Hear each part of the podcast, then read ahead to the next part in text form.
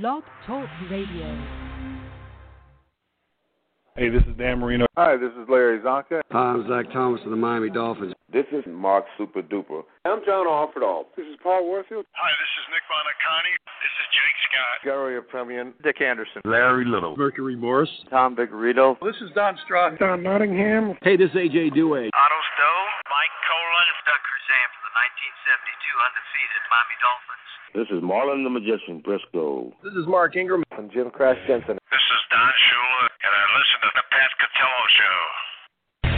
listen to the Pat Catello Show. It's the Miami Dolphins Legend Show with Pat Catello. Join us now as we talk Dolphins football, or call in live with your questions or comments. And now, here's your host, Pat Catello.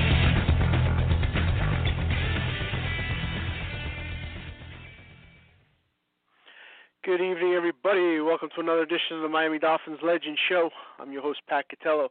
We'll be joined alongside Rich Van Zandt shortly as the Miami Dolphins take their record to 8-4, defeating the Cincinnati Bengals at home by a score of 19-7. And that's just really the beginning of the story, as just a very strange game, and things are unfolding at a very fast rate in the NFL. So we're going to get into all that. Tua Tagovailoa has another solid game, 26-39, 296 yards and one touchdown, and again, no interceptions, so he still does not have any interceptions. And he is first quarterback, I think, since Marino to throw a touchdown in his first 5 games. So, some very big bright spots to look at there. Myles Gaskin has a good day as he returns to the lineup, and his absence, I think, has been missed. 21 for 90 yards on the ground, and he also had 57 yards receiving, so that's a pretty solid performance and what you'd want your back to do. So they missed him. Good to get him back. Gesicki has another solid day as he has 88 yards on 9 receptions and scores a touchdown. And the defense, probably the big story, as the offense was a lot of times was lackluster. The defense, very solid. Van Noy leads the way with 3 sacks, and Lawson has 2 sacks, and Zach Sealer even has a sack. And of course, Xavier Howard has another pick, bringing his league and career record to 8 on the year, so that's pretty good. Sanders, another perfect day, and a lot of positive things. So there's a lot to be happy about there. And we had said a couple weeks ago. In fact, Rich went out on a limb. He said if the Miami Dolphins do not win these next 2 games, and that was the game against the Jets and this game against the Bengals, if they do not win those 2 games, they will not make the playoffs. I didn't necessarily disagree with him, but the fact remains that they did win these 2 games. So that's a big plus. They go to 8-4. A lot of teams around the league, which we will get to, like the Cleveland Browns, they go to 9-3, and of course Buffalo still at that 9-3 record. So it's going to be interesting to see how things shape up. Dolphins have probably the toughest remainder stretch of their schedule to go. So without further ado, Rich, they got things done. It was an ugly game in a lot of ways, but you got to just take the victories now and move on, I guess, with Kansas City coming.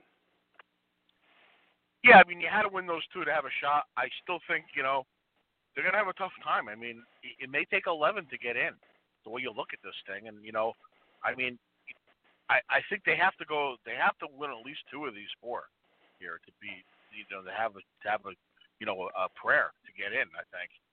But I think it may even take 11 to get in, the way this is shaping up, Well, I don't think it will take 11. Right. You're not listening. Right. We may have to win 11 because I don't know if 10 with us is going to be enough. Well, I think 10 would. I think it's at the games. Go ahead. I'm listening. I think it's the opposite of what you're saying, though, because if you look at who we're playing, If you win two of those games, they're going to be against two AFC playoff opponents. So I think that if you win two of them, that 10-6 with beating either the Raiders or the Bills or the Chiefs, you know, will probably will give you that tiebreaker to get in. But, you know, it is possible. I mean, there's, you know, with Cleveland winning, they go to 9-3 now. So, you know, it's going to be a real tough path ongoing into the playoffs. And, you know, we'll go through the whole picture later on in the show. But, you know, the Dolphins, out of every team in the league, if you look at where they're at right now, I think they're in the roughest position. I mean, with the schedule that they have coming up, it is just brutal. It's brutal. Yeah. It's brutal. Yeah. I mean, you know, playing Kansas City next week's not a lot of fun. I mean, you know, we don't match up against teams like that. You know that. You know, speed kills us all the time. That scares me. You know, I mean, the only game that, you know, I don't want to say easy, but the easiest one is the Raiders on the schedule. You know, and the other two, like I said, you know, it's the two division games we got to end up. We got to take care of that. But you got to find a way to win two of these. You know, without a doubt. Without a doubt, 1 and 3 won't get it done. No. Yeah, 1 and 3 will not get it done. You'll be looking on the outside at 1 and 3, I believe. I think there's a possibility that 10's not going to get it done either, because it's just because our 10's not going to be as good as other people's 10's, I don't think. You know what I mean? No, I don't. That's what I'm saying. That's what my point is. I think our 10 will be better than other people. Well, only because if you look at who we will have to beat, we're going to have to beat two of these four, which is going to be a very big tie-breaking too. But you know, the first one's your division record, though, right? It depends how many teams are tied. It depends how many teams are tied. If you're going head-to-head with somebody, then no. But, you know, if there's like the three teams involved, then it all becomes all weird. Head-to-head goes out the window. It becomes conference and everything. You know, I was saving this till later in the show, but just, you know, if you want, just really quickly, if I remember, I told you that they had the tiebreaker last week, and the reason why they did really quickly is because they have the best conference play. And that owns the tiebreaker over them, over the Colts and that. So it's the conference play, and that's why I say to go 2-2. You know, who are you beating? If you're beating the Raiders, you're beating the Chiefs. Those are conference teams. And then if you're beating the other two teams, obviously they're division. So you know, it's a little early to get ahead of it. The best way to do it, I guess, is to beat the Bills head-to-head and somehow win the division, I guess. And you don't have to worry about it, this crap, you know? Yeah, I mean, if you're going to go one step further, Rich, and you want to look into, like, going one step further and looking into what they would have to do in the playoffs, I mean, without a doubt, the best route to going into the playoffs and having a chance of is to win this division. And I think that would be, you know, your best route. You're playing the Buffalo Bills, so you can take care of business right there. And obviously, you're capable of beating the Patriots, and you're certainly capable of beating the Raiders. So, you know, we'll see. We'll see how it goes. But I think you shoot for division, because these wild card ins are not only are difficult, but they're going to be difficult to win a game. 100%. Yep. Yeah. 100%. And it's like I said, it's a very tough year, I think, for this. You know. Yeah, it really is. So isn't it always when we're involved? You know, we never have the opportunity to go at 8-8 and get to the playoffs ever. You know. Yeah. No. Never. We never get that. No, we don't. We don't. And you know, but I mean, you know, it's a strange year. It's a very strange year. And as we speak right now, you know, I know you you laugh at me and you tell me that I'm jumping the gun. Maybe I am, and I'm an alarmist or whatever, you know. But you got a team, you know, Pittsburgh's on the verge of going 12-0 now in this weird year, and I don't like it. You know, I said I didn't like it. Are they a good team? No, they're the worst 12-0 team I've ever seen. But it doesn't matter. It's 2020. Weird things happen in this year. It's just really strange. It's 14-10 now, by the way. 14-10 now? Yeah, they just scored. They just scored? Uh-huh. Good. Yeah, I mean, we'll see what happens. But, you know, it's, you know, I don't like it. I would really like them to get a loss, Rich. I mean, you know, 12 is 12, you know? You may not get it in the regular season, my friends. I mean, you know, you may have to wait till the playoffs. But they're not winning the Super Bowl, so I'm, you know, I said my worry factor is very low right now. They're crappy teams. Yeah, I don't see how you could say that. Anybody who says that you're not worried because they're going to lose in the playoffs when you're looking at home field advantage and two games to get to a Super Bowl is honestly, you're an idiot. You're an idiot if that's what you're banking it on. If you're really that confident that the playoffs they're going to lose, who's so good in this league? Well, who's so good that they can't beat? Kansas City's a lot better than them. They're not going to beat them. They can't beat them? Kansas City can't beat them? Tennessee can't beat Kansas. Tennessee can't beat Kansas City? Tennessee can't beat Kansas City, Rich? I'm telling you, I'll tell you right now, the Steelers are not going to go undefeated, and they're not going to win the Super Bowl. Okay? First of all, they're not going to go through the regular season undefeated. They will lose. That's fine. And I don't think they are either. But that's not really the point. The point is you bank this, that they're going to lose in the playoffs. You said that all year on the Patriots, too. You said that all year, the year of the Patriots. Did they lose? They're not going to the Super Bowl. They're not going to the Super Bowl. You were 1 minute 40 seconds away from David Tyree catching a ball on his head. Yeah, you can't bank on that. I was afraid of that team. That team was good. You said they were not going to the Super Bowl. You said they were not going to the Super Bowl. You guaranteed they were losing. No, I never said it that year. I did not say that year. No, I did not. You're out of your mind. You just blubs into your head, because I've said that a lot about them where they have gone. But that wasn't the year I was saying they weren't going to go. Yeah, I'll dig up the tape. And the point I'm making, too, is I don't think they are either, and I think they are going to lose. But to say that you're confident that they're not going to win 2 playoff games at home and go to the Super Bowl is ridiculous. That's ridiculous. Like there's some great 85 Bears team looming there. There's not. There's not. And if you're putting it all in Kansas City, so much could happen. So you should just be hoping that they take a loss sooner than later. That's my point. But your point is you're afraid of this. Yes. on another note, I don't think on the show, I don't think we've had more, I don't know what you want to call it, emails, people writing in or whatever, about Brian Flores coming on the field in this whole fight. And it's a little bit of a mixed bag, but for the most part, fans are loving it. They are absolutely loving it.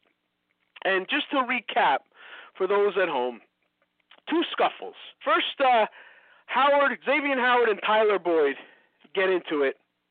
Both of them get ejected.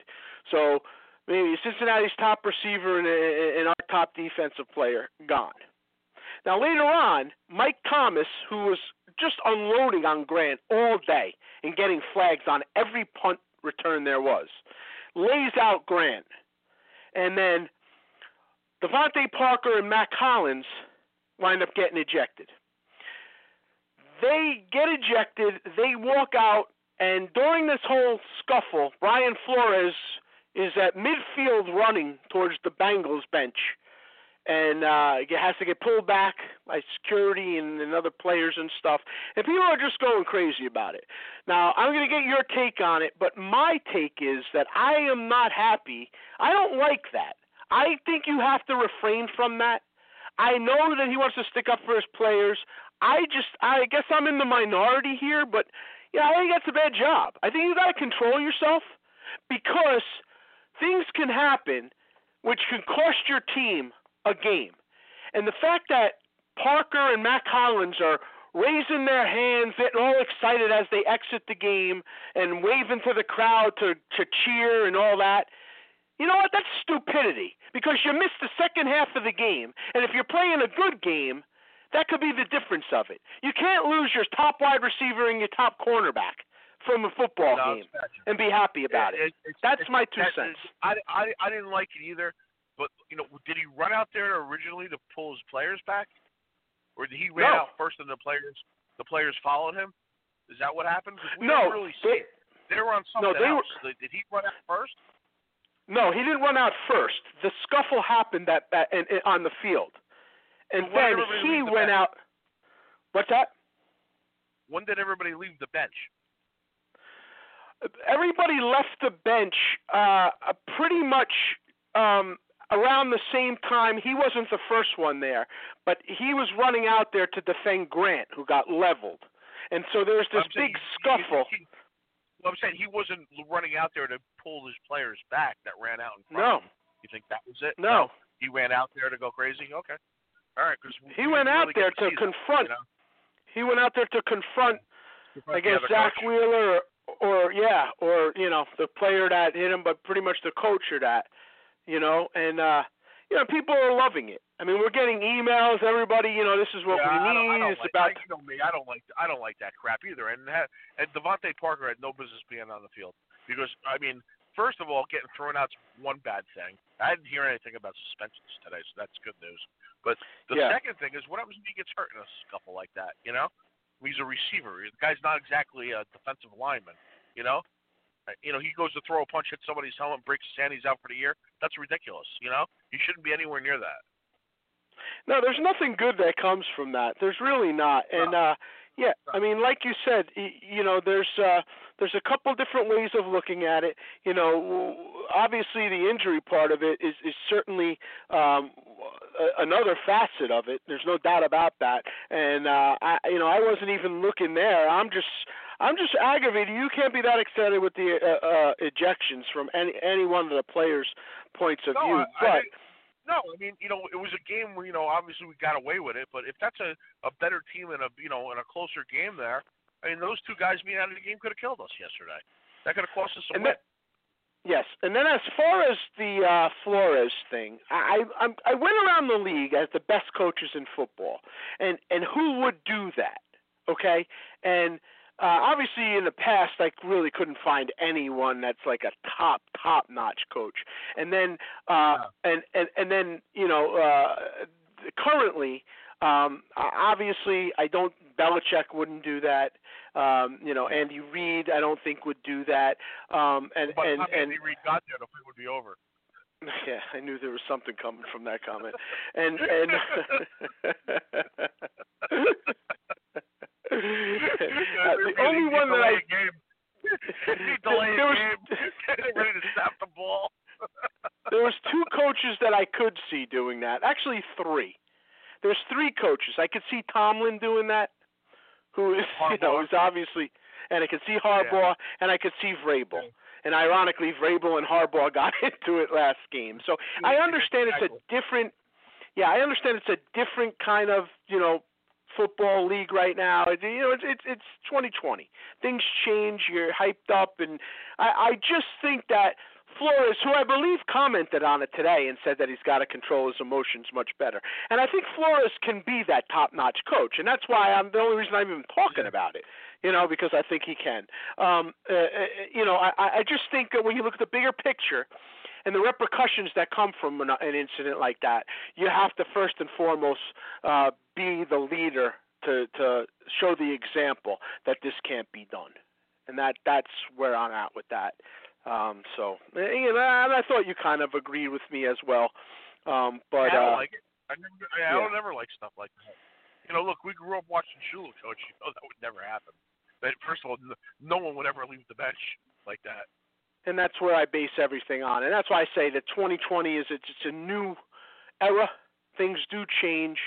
Some great coaches, some Super Bowl coaches may have engaged in that, like we just talked about. But from the same standpoint, I think you have to be smarter about it. And I think you will see a change when it comes to, you know, certain things like that. So that's basically I guess is, you know, my 2 cents on it, and you know, leave it there. All right, let's take a quick break. We'll come on back. There's a lot to talk about, so I'll be right back after this. This is former Miami Dolphins Mark Super Duper, and you are listening to the Miami Dolphin Legend Show with Pat Catello. You're listening to the Miami Dolphins Legend Show with Pat Catello, sponsored by Don Nottingham Associates Insurance. Don Nottingham formed Don Nottingham Associates Insurance in 1975 while playing for the Miami Dolphins. He recognized the need to prepare for life after football. For all your insurance needs, call 352-307-6736 or visit online at donnottinghamins.com. Now, back to the Miami Dolphins Legend Show with your host, Pat Catello.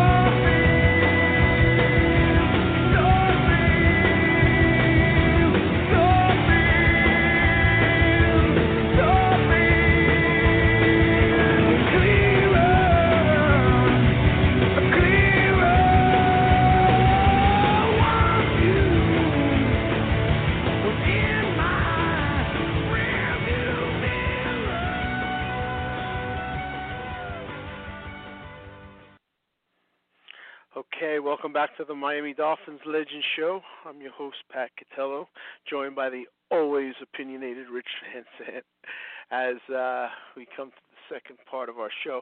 Just a reminder, you can send us any questions or comments right to patcatelloshow@yahoo.com. And be sure to get our shows right on your phone. Just go right to the iTunes store on your phone, and you can subscribe and get the latest episodes delivered automatically right to your phone. And, of course, check out any archives and old episodes there, Blog Talk Radio, and you can even check our content on YouTube. You'll see it there. So, as we talked about, this league is a very weird year. It's a very strange year, and there's some real bright spots on this team. And Rich, the first thing to bring up, obviously the Pro Bowl. Now we talked a little bit about that with voting and stuff, and Xavier Howard, obviously leading. The vote-getters for there. And there's another Dolphin player who's leading, and he's a special teams player. But it's going to surprise you because it's Matt Hack. It's not Sanders. And, Sanders.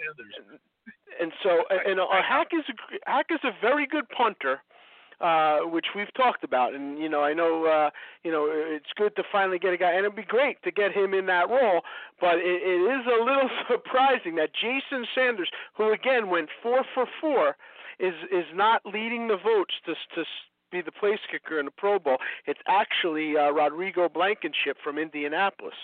And of note, Sanders has he's missed four less kicks than Blankenship has, as I think Sanders only missed one on the year, and he's got 8 more 50-plus yard field goals this year than him.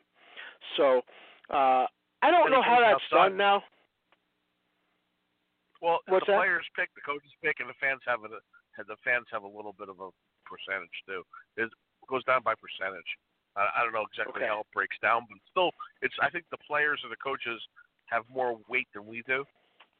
Okay. And they may just be releasing the fan vote right now. I don't know if the players' vote is in yet. I don't think it is, but I could be wrong. I really don't know. I mean, you're really worried about if Hack is going to be punting at Madden?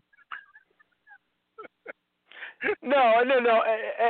But you know what? But I found out on that's not like a marketed thing. What they're going to do is they're going to pick it, like we've always said they should. Just nominate it. They're not going to play the game this year, but they're going to have it. But there's just talk of them doing that almost as like a gimmick or a goof, and they don't know who would participate in that. So it's not. I don't think it's like going to be a league-run thing that they're going to do. I mean, it may happen. They may put something together there, but yeah. Well, either way, I really don't care about that because I've always said that I'm not a big fan of the game itself, but I would just like to have the they made it a mockery, but the fact that they don't play the week after the Super Bowl, and then when they had Jerry Rice and Deion Sanders picking their teams, I mean, it just became a mockery. It did. But can I be completely honest with you, Rich? I've really never been into the game itself. I mean, no, even in 1980, I mean, Marino started. He started as a rookie the first time. And even then I glanced. I mean, I've never been into the game itself. I think it's the worst all-star game, you know, out of the majors. One of the reasons is because it's unidentifiable, if you will. I mean, you really can't tell who's who. You really can't. No. I mean, they have the helmets, but they blend in, and, you know, like you look at baseball, which is obviously the best. They can't wear their numbers. Remember, they changed numbers. Yeah, I remember Richmond Webb wearing 76 1 year. Yeah, I know. I think Lynn Swan was wearing wearing 89. Yeah, just not into it. I never have been, you know. But I certainly like to acknowledge, you know, the players getting that. Acknowledgement, acceptance, whatever you want to say. So I would hope that, you know, those guys do get recognition in that respect, and that's why I say that. Okay, now moving forward, we start this four-game stretch that we talked about, and, boy, it's a doozy. I mean, we have Kansas City now, right? And Kansas City's going to come to Miami, which, of course, I guess means, you know, something. But then you have New England coming as well. Then you have the last two on the road. You have that Vegas game where the Raiders, they're going to play on Saturday night after Christmas. And then you have the Buffalo Bills at Buffalo on January 3rd. So it's going to be freezing there. No doubt about that. Maybe even snowy. Absolutely brutal. If you look, and I haven't done this, but if you take even the AFC teams, you know, the Colts, the Browns, the Ravens, you know, any of those teams that might be in the mix there, even Buffalo and that, there's no way anybody contending has a tougher four-game stretch, right? They can't. No, it's pretty bad. And to end up in Buffalo in the last game of the season, I mean, I don't think anybody realizes it until you hit the Buffalo in November. Just imagine what it's like in January. I mean, it's brutal. Yeah. I mean, we know the Marino ones from that, and in 1990 and that with the Blizzard game and you know, those games, how rough it was. 95, remember that wind chill and all that? So, yeah, that's scheduled. I was up in New England for the last game of the season in the 90s. It was January 2nd. It was the day after New Year's, when they clinched the AFC East. And I couldn't feel anything below my waist, nothing. No, I mean, I've been up there too. You know, I've been with you up there. Yeah. I mean, we've been to playoff games up there. Yeah. Oh yeah, that's later. But this one was This one was colder though. This one was really bad. Yeah, it might have been, but halfway home. Yeah, it was bad. Yeah. But Buffalo is. Actually, the weather wasn't that bad. The game was bad enough. We didn't need the bad weather. Well, then what's the one with the ice storm? What's the one that was absolutely freezing with all that ice? We couldn't walk. Yeah. What game was that? That wasn't the playoffs. I don't know. That was just that was the end of the year. Yeah. That was the last game of the year. That was the end of the year, wasn't it? Well, don't you remember the guy put the banner? Yes. I think it was the last game of the year because we needed the Jets to win or lose or something. Yes. It was the final game of the year. Yeah, that was the one where Favre laid an egg against the Jets and screwed us, and we went to the playoffs. Yeah, yep. And man, that was freezing. Yeah, that was bad. Yeah, that was a bad one. But you're right. Buffalo is on another level almost. It can be. Yeah, and it's Buffalo. I mean, they dug a hole in the ground. It's like just how cold it is in that place is ridiculous. Yeah.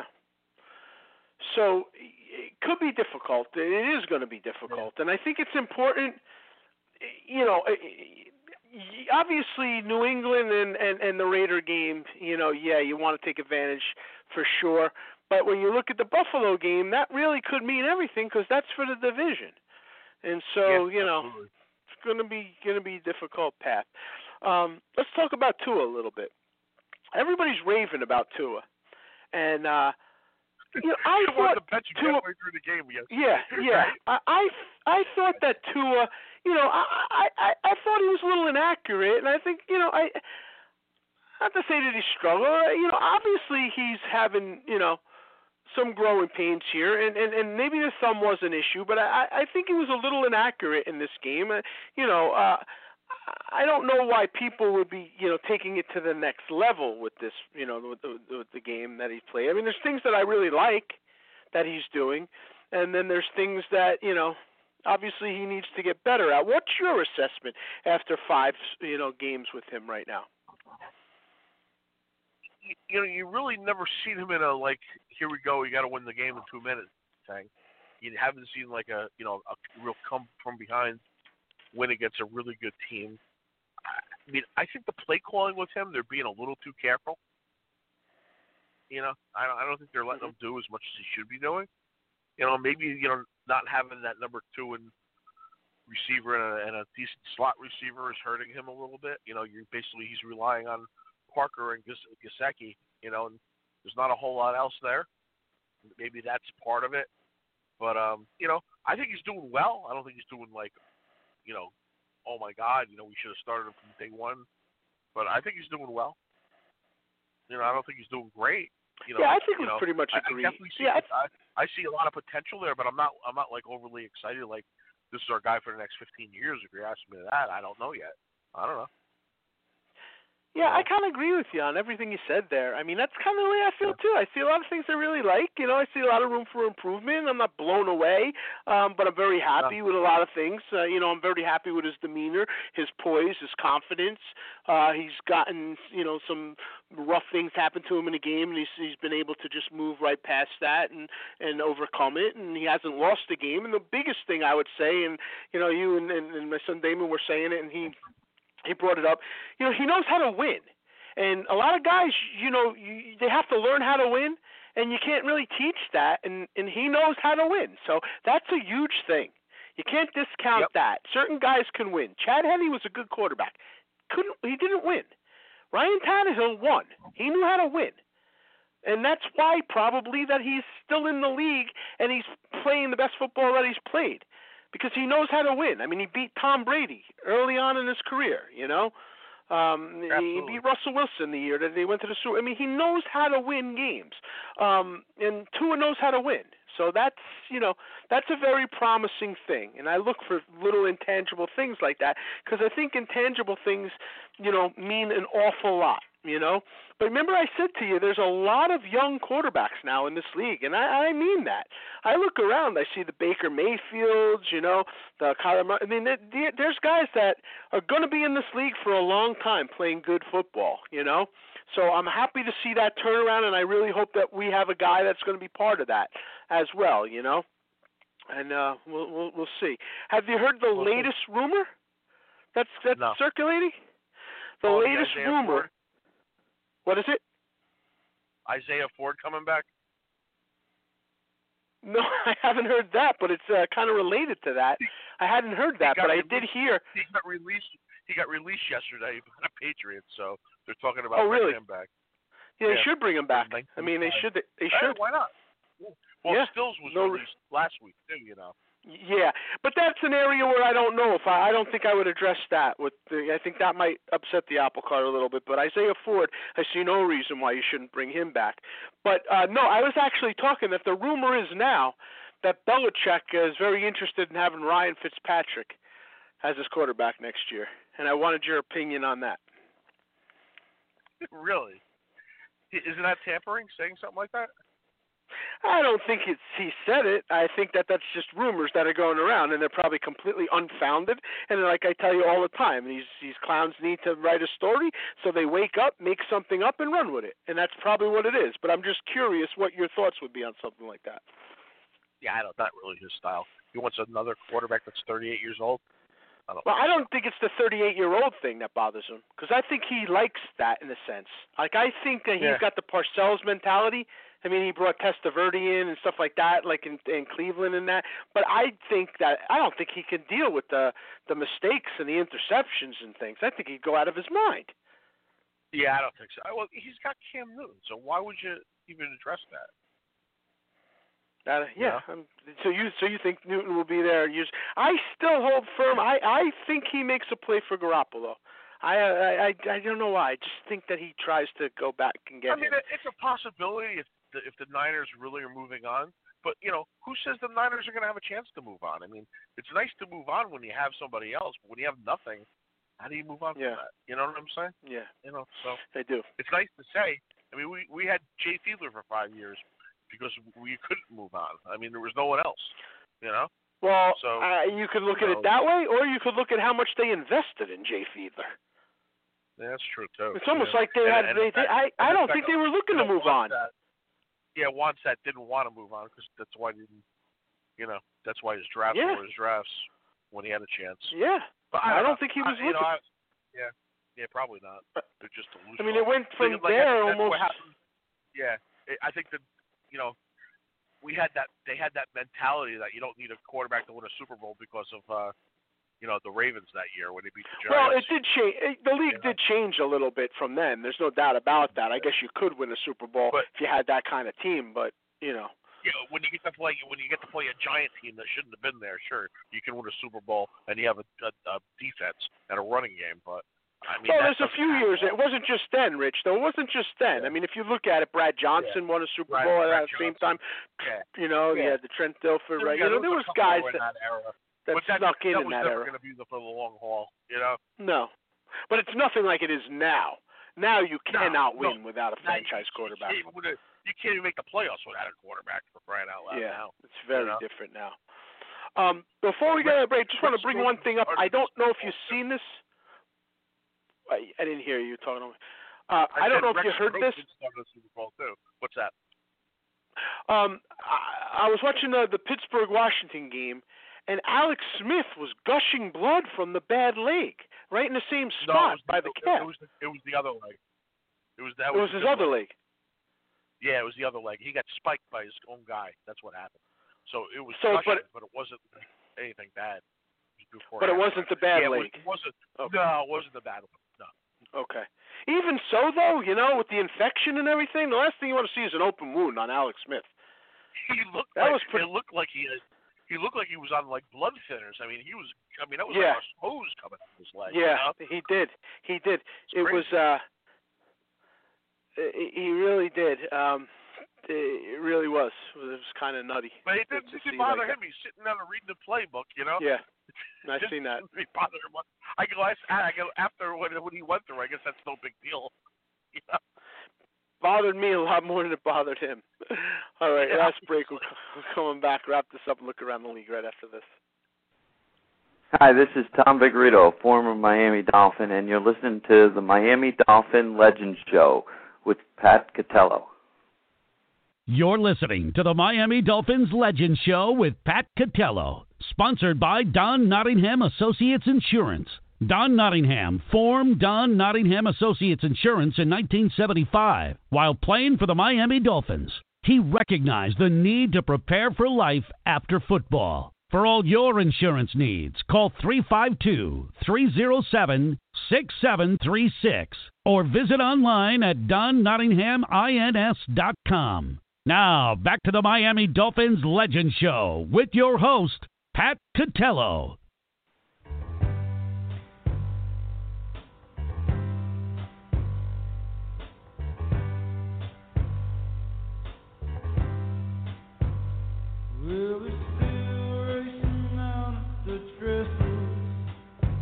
But that blood had never burned in her veins.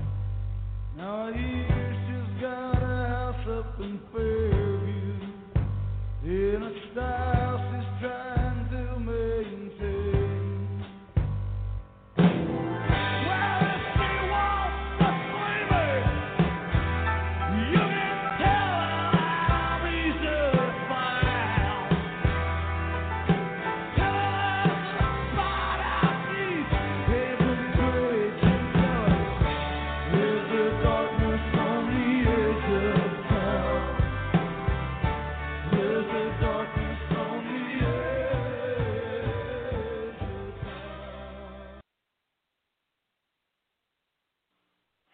Okay, welcome back to the Miami Dolphins Legend Show. As we come to the final stretch here, Pat Catello, Rich Van Zandt.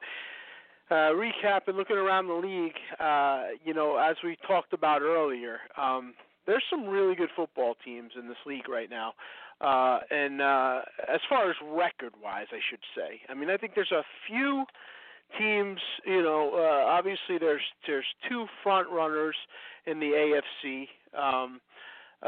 You know, obviously the Steelers and the Chiefs, right? And then I think there's a drop-off, and there's people that will say the Bills can be really good. We have to see.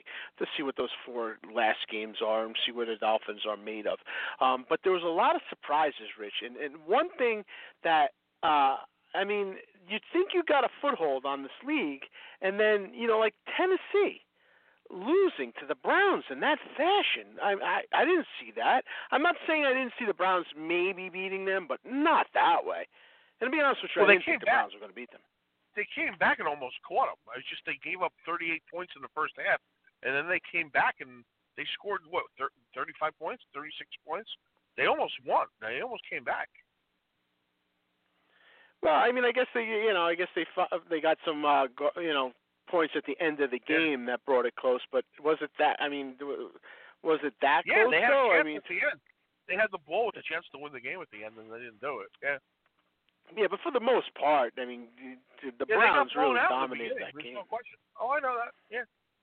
Very strange. They've been up and down the last month. They've been up and down a lot. Yeah, but then they got it together. And then the last two games, they were playing really good. Henry was running all over everybody. So a lot depends on which Titans team you get. If they get back into the groove and like they were in the playoffs last year, and Henry's rushing for 180 yards and Tannehill's on, that's a team that could certainly go to the Super Bowl. But, you know, I don't know what team's showing up there. And they played two really good games like that, and then they lose to the Browns. So that's a big loss. It was not a good day for the Dolphins in a lot of ways. It was not a good day. The Dolphins won their game. The Browns won their game. The Colts won their game, right? The Texans wound up coming. The Jets wound up, the Raiders, losing in the last second, which would have cost them, I guess, a chance at that draft pick. Plus, the Raiders would have lost. So it was not really a great day. No. You see, they fired your boy Greg Williams. The Raiders will hire him tomorrow. How do you do an oil blitz with 15 seconds? Yeah, I mean, come on. Yeah. You do an oil blitz with 15 seconds left, really. Actually, the Jets would have had a favor. He could spend the holidays with his family. He was going to get fired anyway. He might as well take the rest of the money and go home. Yeah, you're right. I would have laughed at him when they fired me. Mike, really? I mean, isn't that one of the most ridiculous things, though? It's the last play of the game. You're at the 45-yard line. How are you not in a prevent defense with three safeties back there? I don't understand that. You're going on an all-out blitz like that? I would have like one guy rushing and have everybody playing defensive back. I just don't understand that. And people back there. Yeah, it's ridiculous. I would have had receivers back there. You know, like the old days. You know. Yeah.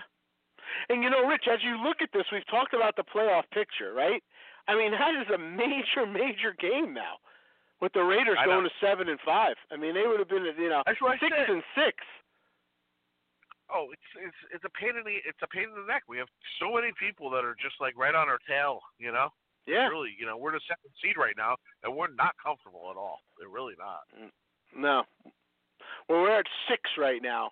Was we still have that tiebreaker over the Colts going to change in a heartbeat. Everything is going to depend on what we do in these last four games. You know, it just really is. It really is. Yep. When I look at the NFC, it's now 17-10 Pittsburgh. They scored a field goal? They just got a field goal, yeah. Okay. You know, like I said, listen, I don't think they're going undefeated, but I really want to get this over with. It's bothering me. The Giants playing really good football now. I mean, this is a game that if Washington loses this game, the Giants are almost running away with this division. There's a lot of people that are not going to sleep till like Wednesday or Thursday after that game yesterday. I'm telling you. The Giant game you're talking about? Oh, yeah. There were so many people that were all over Seattle, like in teasers and straight. Yeah. I mean, that was like, that's suicide pool death right there. That's, you know, that destroyed a lot of people yesterday. Well, if you look at the three games that have taken place in the fiscal week, you had that Philadelphia, which is the worst bettors game I've seen in 25 years. I mean, the people that lost that game on that meaningless two-point conversion for no reason. And then you had the Seattle, like you said, getting upset. And anybody who had that money line on this Jet game, I mean, woo. Yeah. But yeah, I don't think anybody betting the Jets. Anybody that's betting the Jets deserves to lose, though. But I don't think anybody had that. And they do. They did. They did. There was a guy on that Eagle game on that garbage thing that they did at the end. It cost somebody in Vegas like $500,000 because he was laying 6.5 or something like that. Wow. Imagine that. How you like that? Yeah. All right. Now let's stay in the NFC a little bit. I think the Rams are a really good team. But I don't think they're great, but I think they, you know, it depends on how much they can control a team with their defense. But the Seattle Seahawks now have shown that they are not the team that you maybe thought they were going to be, especially with that loss, you know. So their defense isn't what it used to be, and they don't have that power running attack that they used to have. Saints the best team in the NFC, and how far back are the Packers from them? I know you were a Saints guy, but... You know, with Drew Brees, they probably were. I don't know. With this guy, are they the best team? I don't know. Well, so you really don't think Brees will be back for the playoffs? I don't think anybody knows at this point. Yeah. You know? Well, I agree with you. I'm talking about this as with Taysom Hill as the quarterback. I don't know either. But I'm just saying with Drew Brees as the quarterback because, I don't necessarily see Taysom Hill, going to the Super Bowl either, you know, especially if Aaron Rodgers. Maybe he could. I mean, I don't know. I just haven't seen enough of that, you know. I know it's a totally different way they play. I mean, they looked pretty dominant yesterday with him. Who's the best team in the NFL? I mean, without the Saints, I mean, you gotta give the nod. I mean, the Cardinals fell off the map. It's gotta be the Rams, I would think, is the number two. No, it's the Packers. Right? It's the Packers. No, it's the Packers. Yeah. Yeah, it's the Packers. If the Saints go down a notch, it's the Packers. I mean, they're the only one that, you know, they're 9-3 right now. They beat the Saints. I think that, you know, they're a team that could vie for that top spot should the Saints start to fumble a little bit. I mean, they're only one game behind them, but the fact that the Saints are able to do what they're doing without Breeze lets me know that that's a pretty solid team right now. I mean, if I had to pick one, I would say the Saints are the best team in the NFC right now, but I think the Packers are pretty good, and I think Rodgers is playing at a level that he hasn't been at probably since his Super Bowl year or close to it. I mean, he is playing really good football right now. And I'm not a Rodgers guy, but he's impressed me more this year than he's ever impressed me. Now, he's playing well, but I'm not sold on that team. I mean, I think if the Eagles were a little bit better, they would have won yesterday. You know, they almost came back in that game. I've watched a lot of his games where just not totally impressed. You know, I think they're a little overrated. But I mean, we'll lost. They beat them 30-16 or something like that. Really? I don't know. Really? It's just the Eagles were shooting themselves in the foot. Yeah, I mean it's the Eagles, right? You know. Yeah. But I guess we'll see. And I think it's still. I think it's those two teams. With the the Rams, I guess. You can't count them out. The Rams. Not if they go to a bubble. And you take, like, these teams' home field, you know, not that they're going to have home field advantage giant anyway with, you know, without fans. But if you take the weather issues out of these playoff games, that's a totally different situation also. I don't think you can discount the travel and the weather, Rich. The travel and the weather, yeah, the fans are huge, but travel and weather in playoffs is going to be – it's going to be very big depending on who plays who, right? Yeah. I mean, if Pittsburgh... I'm saying, though, you know what I'm saying? Like you were talking about Pittsburgh wins two home games to go there. They may not have the opportunity to play two home games. If they go into a bubble, they may be all playing in Arizona you know, they may be going to the West Coast to play or something. You know what I'm saying? Well, have you heard that that's what they would do, or because I know that the bubble. Yeah. They were thinking about going to a bubble situation for the playoffs, so they don't have to worry about COVID. You know. So, well, I know that, but I didn't realize they were going to play at a designated spot. You're saying they're going to play at a designated spot. Yeah, they were going to be like there would be like three spots or two spots and play there. Yeah. Well, if they do that changes a lot of things. Florida too. That they may do the Disney thing down there, you know.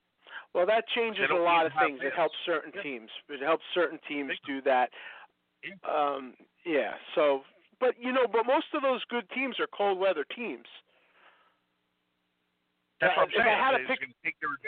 It's going to take their cold weather advantage out of the mix, you know. Yeah, but they're going to be playing each other. I mean, if I had to pick, if they did that, the team that I think would benefit the most would be the Saints. Yeah. Yeah, pretty much. Because if the Saints have to go on the road, they're that could be tough for them. They're an absolute different team. But, even them outside in a warm weather place, they don't play the same as they do in their building. No, but they're probably going to do, depending on where it's going to be. But, like, I look at, it's not going to be Pittsburgh. It's going to be outside on grass. Okay. That could affect them. There's no doubt that can affect them then. I mean, Kansas City, Pittsburgh, Green Bay, they'll travel okay. They will. It'll help the team, like maybe the Dolphins. I'm saying they're not going to have that crazy advantage of the cold weather. That's what I'm saying. Yeah, it will change that. But the only point I'm making, though, Rich, is that I think the best teams are cold weather teams right now. Yeah, to an extent. Yeah. Yeah, I think if I had to pick the Packers, the Chiefs, and the Pittsburgh Steelers, but I think the Chiefs, even though it gets cold there, they play better when it's not. I don't think they're geared. The way their offense is, I think they're better if it's not like a bad weather situation. I think bad weather is going to hurt them as just like somebody else. Really, because they played some of those playoff games last year, and it was pretty cold there. It might have even snowed in one, didn't it? Yeah, but if you get snow there, the way they're built on speed, that game. What was the freezing game? Thing. Didn't the Tennessee Titans play them last year in the championship game? That's when Tannehill's nose froze and he was moving the iPad with his nose. Wasn't that against them? Tennessee was in that game, right? I mean, that was pretty damn close. Yeah, they were definitely in that game. Yeah, but that's what I mean. Like, I think they're built for that too, though. I think Tennessee's kind of built that way. I think Kansas City plays a hell of a lot better when it's not like that. Yeah. I think you might be right. Team, you don't want to play when it's crappy out like that, But yeah, so you're saying it might help them to go to that because it's going to be cold in Kansas City in January. It's going to be. Yeah, there's no way. I think they're going to be more dynamic. If they go to Florida and get to play, I think it'll be more dynamic for them, Where was the Super Bowl last year? A long way ago. The Super Bowl was in Miami last year. On grass. And they play pretty sharp on that. Yep. Yeah, they play pretty sharp on the grass there. This year's Tampa, so. Yep. Yeah. They're the front runner right now, but there's no question. A lot could change, and I guess we'll have to see where it goes. We're gonna know a lot more, Rich. We have any shot against them? Yeah. It's one of those games where you look at it and you try to find the semblance, but in your head you see Tyreek Hill having really big plays on us, and you see Patrick Mahomes, scrambling out and just running on inopportune times and getting big first downs and stuff. So you would say no, but I think this is going to really come down to the offense. I know everybody thinks, like, can our defense stop them?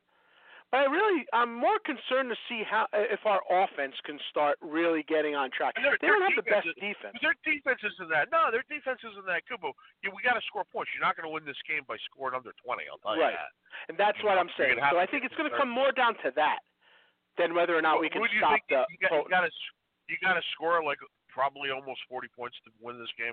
I don't think you have to score 40. I think you can find them on an off day. If you can stunt them at a couple times, I think you can maybe score like, 31 points or something like that and beat them, right. Even 28. But you're going to have – listen, you're going to have Xavier Howard continue his unbelievable play and get a pick in a big spot. You're going to need a sack. You're going to need something big to happen there. Let me ask you this before we run out of time here.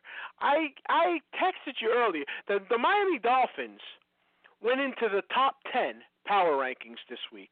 And this was before we beat the Bengals. They went into the top 10, and Xavier Howard was listed now as the best corner in the NFL. But you laughed at that. But which are you? Do you think you have 10 teams better than the Dolphins right now? And do you think that's out of the realm to say Howard is the best corner in football? I mean, is Howard the best corner in football? I mean, it's possible. I mean, I don't know. It's certainly arguable. I mean, who? Yeah. The interceptions are nice and everything. I don't think he's the best cover corner in the league. I've seen he's far from perfect with that. I mean, I still see him getting beat a little bit too much for that. To give him that, I don't know if he's the best corner in the league. I mean, obviously he's got the most picks this year, but. Who else you putting there? Gilmore, Jalen Ramsey, who else is even in that discussion? That thought about that to have a list of corners who's the best. I know that's what I mean. I think it's certainly, a very debatable thing. Yeah, he's definitely up. And what about the Dolphins? And what about the Dolphins? I mean, they're right. It's right around there. I mean, I don't think they're above 10. And I don't think they're much below 10 either. I think it's right in that 9 to 14 range, something like that. I don't think you're getting a 14. I mean, in order to get them out of the top 10, you have to say you're basically saying that you think the Browns, the Colts, and the Ravens are better than them for sure. That's the only way to get them out of the top 10. And I'm not ready to do that. Right. You can say that. You have a better record. But, I mean, even if you pick the Browns are already listed ahead of them. So, you'd have to put the Colts ahead of them. I think the Power Rangers are a bunch of crap anyway, to tell you the truth, No, it is, but I'm really just curious. I agree with you. I'm not putting it out. I'm just saying I think that they are in the top. I think they are in the top 10 teams in the NFL right now. Like you said, you maybe 9, maybe 11. I don't think it's any much different than that, but... Yeah, I was curious what you... in that category. Yeah, I mean... Yeah. Not really. Like I said, I'm not a power ranking guy. Not either. Ranking. Not the point. Yeah, good. Yep. All right, we'll know a lot more. That's our show, everybody. Join us next week, and we'll see what they do against the Kansas City Chiefs. Thanks for joining us.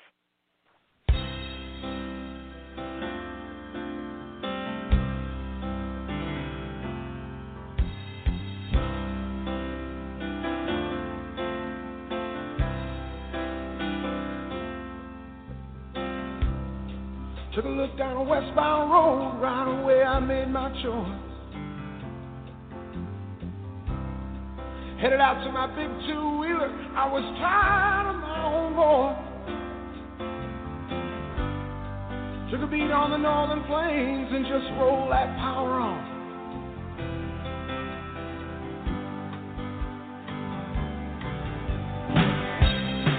12 hours out of Mackinac City, stopped at a bar to have a brew.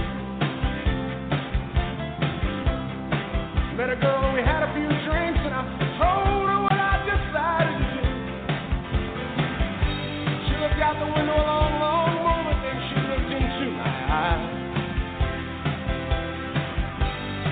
She didn't have to say a thing. I knew what she was thinking. Roll, roll me away, won't you roll me away tonight? I do have lost.